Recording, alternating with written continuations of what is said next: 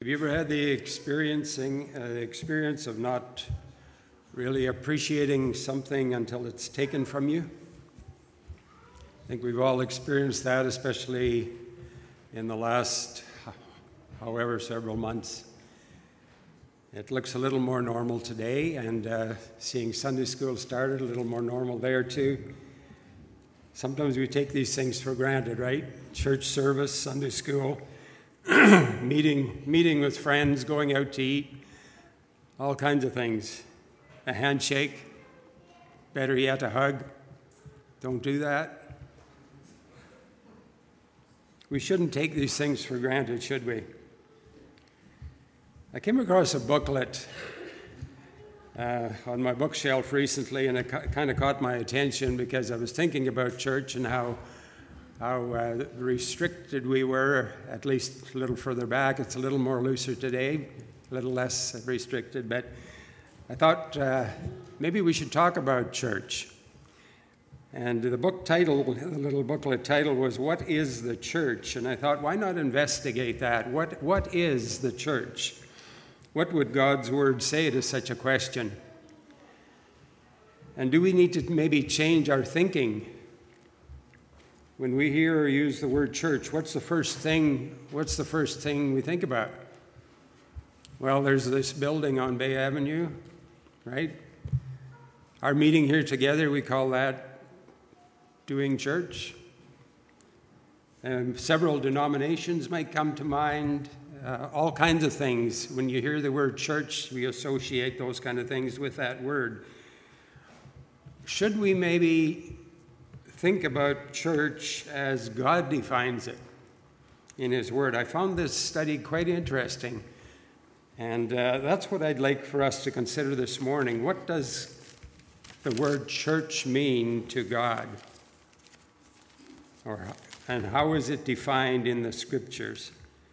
We hear all kinds of jokes sometimes. I, uh, there's several churches on Pembina Avenue in Winkler all in a row there. You know, they, they call that what the highway to heaven.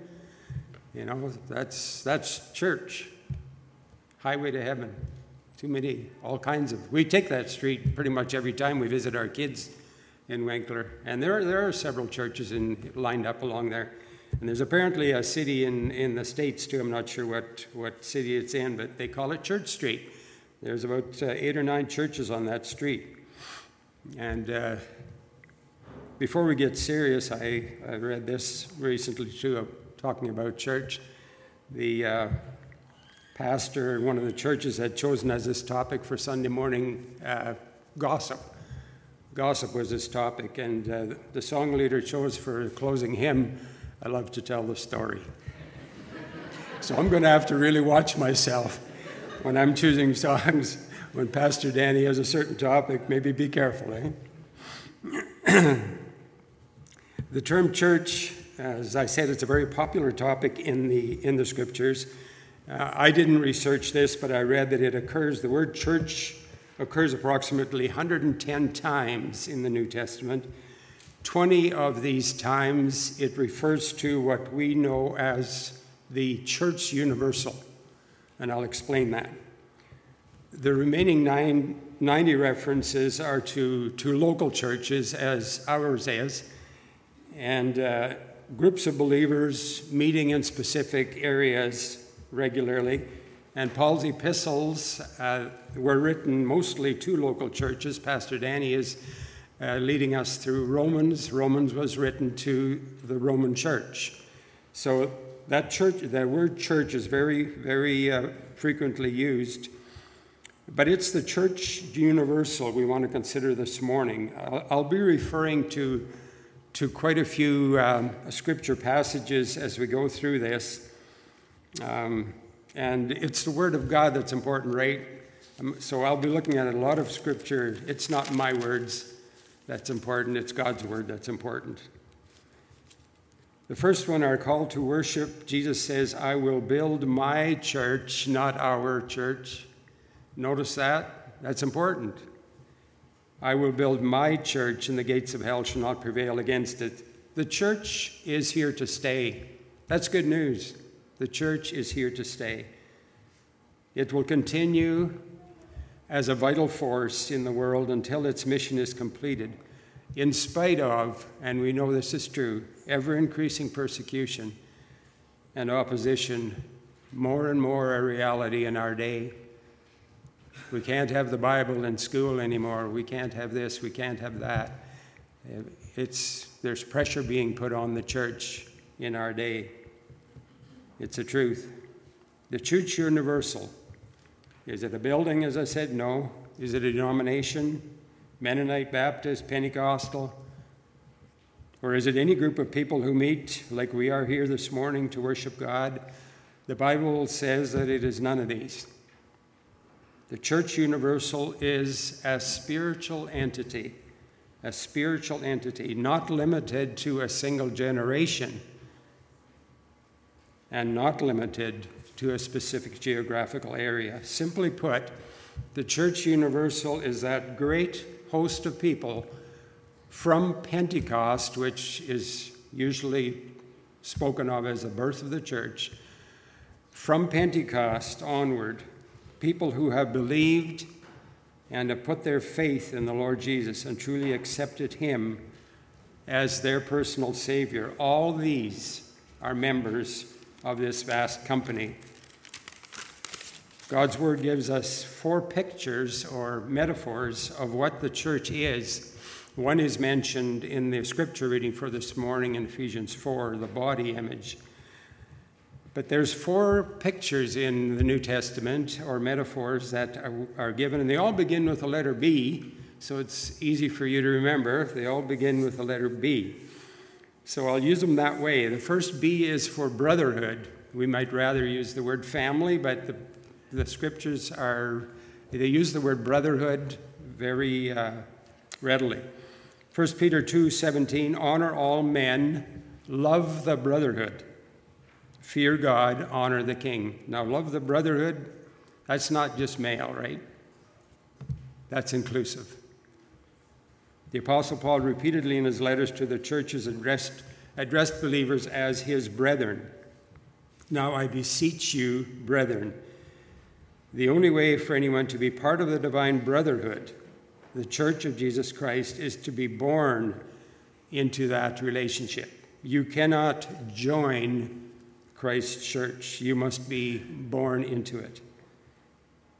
Only those who are born of the Spirit of God become partakers of Christ's nature and are indeed brethren. Hebrews 2:11 For both he that sanctifieth and they who are sanctified are all of one, for which cause he is not ashamed to call them brethren. Even Jesus calls us brethren. Think about that. That, that is an amazing thought. Jesus calls me brother. Do you like that? That is an amazing thought. Romans 8:29 For those whom he foreknew he also predestined to become conformed to the image of his son so that he would be the firstborn among many brethren. This concept of brotherhood is alluded to even in the Lord's prayer Jesus taught his disciples to pray, Our Father, not my Father. Let's include everyone. As believers, we have received, as Ephesians 1 says, the adoption of sons. So we're brothers because we're sons.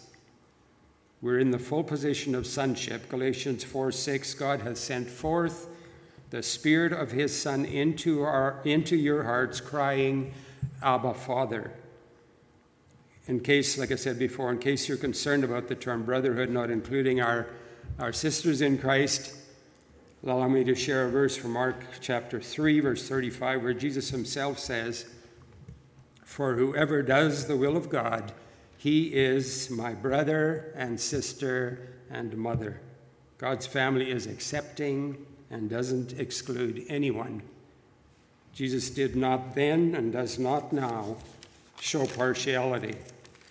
And being part of this spiritual brotherhood guarantees our inheritance. Romans 8:17, if children, then heirs, heirs of God, joint heirs with Christ. Do we really realize how privileged we are? Before we leave this section, let me just say that because we belong to this spiritual brotherhood of believers, we have a responsibility toward every other believer. John, 1 John 3:14, we know that we have passed from death unto life because we love the brethren. He that loveth not his brother abideth in death. We need to view every believer in Christ as a brother or sister in the family of God. Are you part of this brotherhood? John 1:12 But as many as received him to them gave he power to become children of God. And before we go any further, yes, the church universal is a spiritual identity, entity, I should say, spiritual entity. But the visible church, us meeting here like this this morning, is also God's idea. We are not to forsake the assembling of ourselves together, we read in Hebrews. We are to come to worship. We are come to come to fellowship. We are to use our spiritual gifts. We are to grow spiritually. And we are to evangelize the world. Next, the second picture or metaphor is the body, which is referred to in the scripture reading for this morning in Ephesians. It's the primary reference there. And it's a, an interesting metaphor. Christ's church is a body. Ephesians 1 22 and 23, and gave him to be the head over all things to the church, which is his body. Christ is the head, and we are the body of his church. Also in Romans 12, for as we have many members in one body, and all members have not the same office, so we, being many, are one body in Christ, and everyone members one of another. And then in 1 Corinthians chapter 12, Paul writes further, For by one Spirit we are all baptized into one body, whether we be Jews or Gentiles, or Jews or Greeks, I should say, whether we be bond or free, today we might add, whether we be black or white. We had quite an experience, this is quite a few years ago, now. Uh, were, the pastor of the Baptist church was away one Sunday and was going to be away, and the job was given to me to find a speaker for that Sunday when, when the pastor was going to be away. And our daughter was at Bible college just then. And so I thought, I'm going to give Jody a call and see if there's maybe a seminary student who would like to come from college and speak in Killarney. And she right away she says, I know just the guy for you. He's from He's, he, he's from India. His name was Jason Abraham. He's a married student. He's got a wife and two little kids, a little boy and a little girl. And uh, he, he would do a great job. You should invite him. So I said, Well, give me his phone number. So I phoned him up, and I, he had never even heard of Killarney. He had no idea where he was going. I said, You're going to have to get up early to get here in time for the service. And, uh, but he agreed to come. But what I, the point I wanted to make here, here we, I said to him too, I said, uh, after, the, after the church service, you're invited to our house for lunch. Oh, we are looking forward to that. He had a little bit of an East Indian a- accent, but. So anyway, and then he said, uh, Can I bring a friend? And I said, Oh, sure, bring your friend. So they came, and he, he did his, uh, his message that morning at the church. And uh, then we went for lunch, and uh, he, his wife, his two little kids, his friend, and his friend had brought his girlfriend. So anyway, we were sitting around our dining room table. I, I still remember it. It was, it was such a unique experience. Here were Susie and I from Canada, Jason and Jody and their two little kids from India, his friend from South Africa, and his friend's girlfriend, I believe she was from South Korea. And we were all having lunch together at our house, and, and you know, we had a great time and a great visit with these people, even though we were scattered from around the globe. But I thought about that a lot. And I, it, it came to me again when I was studying for this. We are one body. And the thing that united us around our table in our house was we were we had enjoyed, we enjoyed a common faith in the one true God. Doesn't matter what country you're from. And, and it, was, it was just such an example of what the, what the universal church is. And I'll never forget the experience. And I'll never forget Jason's message. He was, he was a great speaker. I'm glad Jody recommended him. Uh, he had four points in his, in his sermon as well, and they all started with G. And he talked about Jonah. And he, uh, his first point was great story, great storm, great fish, great God. Did a great job. So after Pentecost, as I said, the, the, birth of the church occurred after Pentecost, the coming of the Holy Spirit. And after Pentecost, Jewish and Gentile believers would be united in one body. And this was something very new to believers at that time. There was, there was quite a rift between Jew and Gentile, but, but after that, it became one body. And we sing in one of our hymns, We are not divided, all one body we, one in hope and doctrine, one in charity. The Church of Jesus Christ always has been, and is now, and always will be one and undivided. Our scripture reading for this morning, Ephesians 4, states that those who belong to Christ possess a sevenfold unity. Verses 4 to 6 there is one body, one spirit, even as you are called to one hope of your calling, one Lord, one faith, one baptism, one God and Father of all, who is above all and through all and in you all. These unities are spiritual unities, they're not physical and they're not organizational. Before we leave this section on the church being a body, let me add this. A person may live without certain parts of the body. Some of us farmers have lost parts of our fingers or whole fingers or even part of a hand or um, and you may have lost part of a, a part of your body. And a person may live without certain parts of the body, but I bet you never saw a body living and functioning without a head. The life of the Lord Jesus is to flow through every member of his body. The life of Christ is manifested through us. This is to be the character of the church, his life through his body. The third picture, the third B, is building.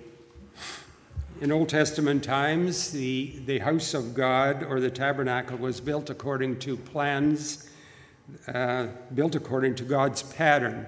He instructed this is how the temple should be built, the tabernacle should be built. Later, Solomon built another house called the temple. What about now?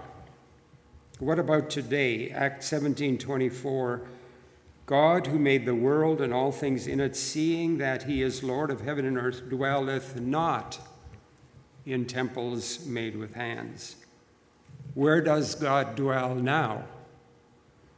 Ephesians 2, two chapters ahead of what we read before. So then you are no longer strangers and aliens, but you are fellow citizens with the saints and are of God's household, having been built on the foundation of the apostles and prophets, Christ Jesus himself being the cornerstone, in whom the whole building, being fitted together, is growing into a holy temple in the Lord. In him you also are being built together into a dwelling of God in the Spirit. 1 Corinthians 3 9, Paul writes, You are God's building, and 2 Corinthians 6 16, you are the temple of the living God. And any good building, as you well know, any good building needs a good foundation. If it doesn't have a good foundation, it's apt to crumble sooner or later. 1 Corinthians 3:11 For other foundation can no man lay than that which is laid, which is Jesus Christ. Jesus is also referred to as the chief cornerstone of this building, 1 Peter 2 6. The Church of Jesus Christ is not constructed on the shifting sands of man's opinion or human philosophy. It is built upon the living Christ, and the infallible Word of God. Many years ago, the pastor used Psalm 127 for verse 1 at our wedding. That's a long time ago. Unless the Lord build the house, they labor in vain who build it.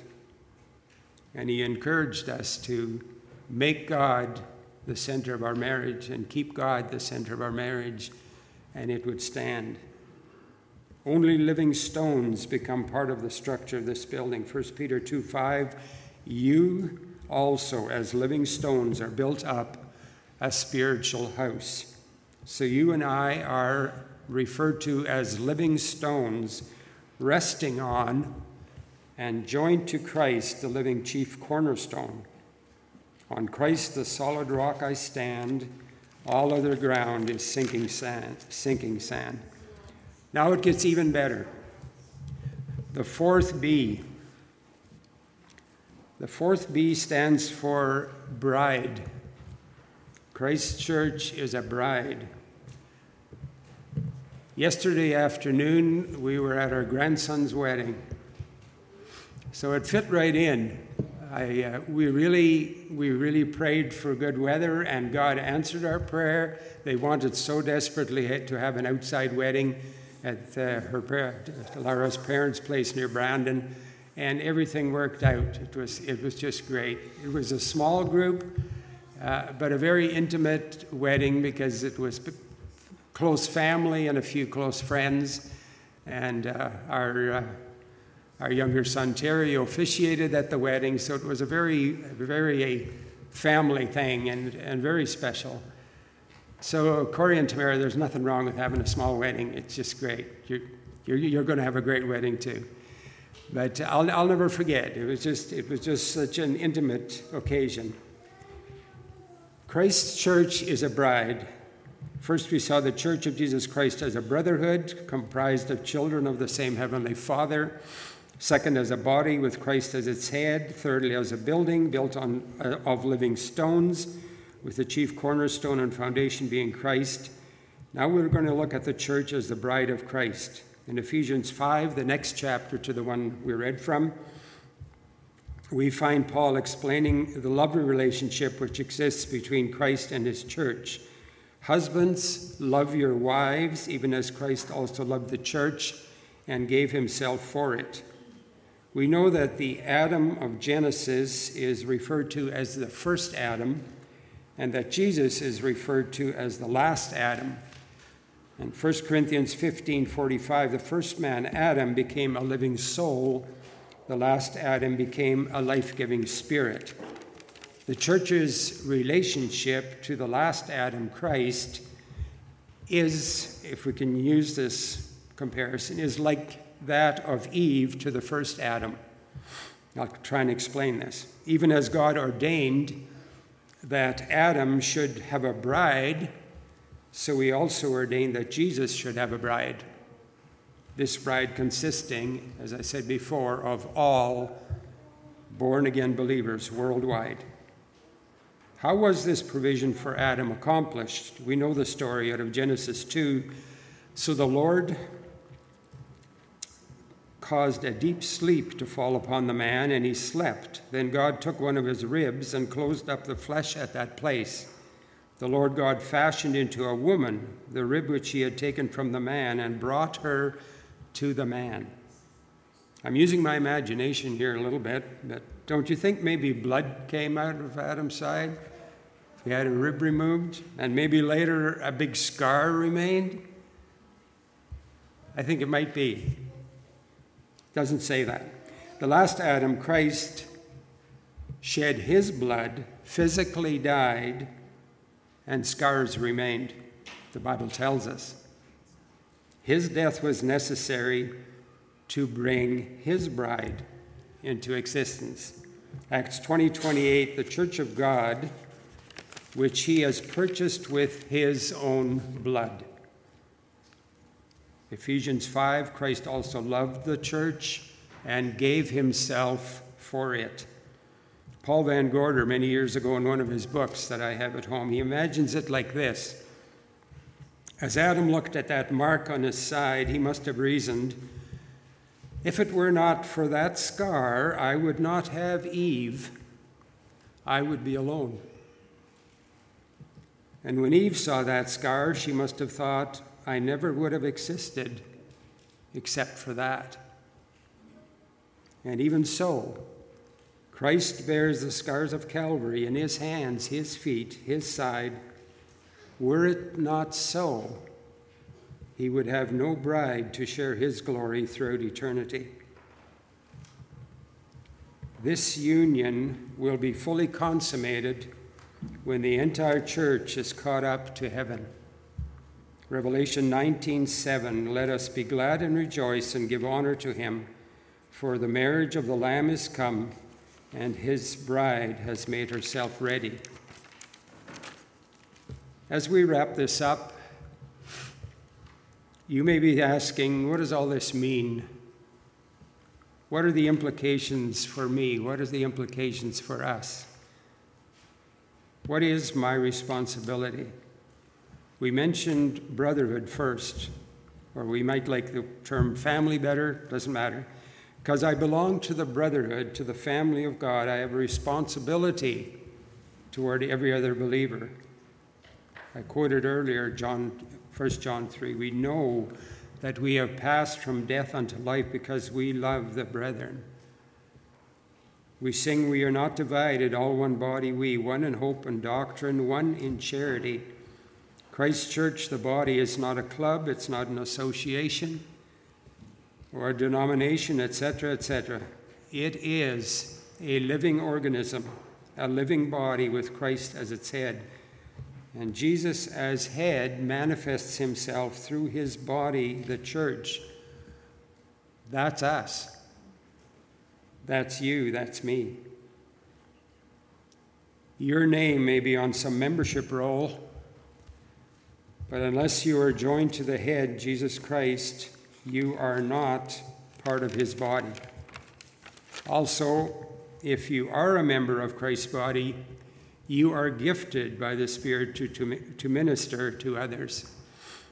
In regards to Christ's church as a building, you and I are the raw material for this building, the living stones built upon the living foundation, Jesus Christ. And even today, the Lord is adding to the church daily such as would be saved. And as regarding the church as the bride, 2 Corinthians 11, I have espoused you to one husband, that I may present you as a chaste virgin to Christ. We are not our own. God desires total surrender of all I am and have to the heavenly bridegroom. In closing, let me, let me say this in case we didn't know. The church is made up of broken, dependent, imperfect, hopefully teachable, forgetful, troubled, formerly lost people. They have no perfection to boast about except what has been graciously given to them as an undeserved gift of God. Yet this is the church so protected by the cross and power of Christ that the gates of hell cannot prevail against it. A great truth. Let's pray. Thank you, Father, for your word, for the encouragement, the assurance, and yes, even the challenge that it presents to us this morning. You invite us to become members of Christ's body, to be joined to Him, our living head, forever. Help us always to depend on you for strength, for guidance, and for wisdom, so that we might function as you have intended for us. We ask in Jesus' name. Amen.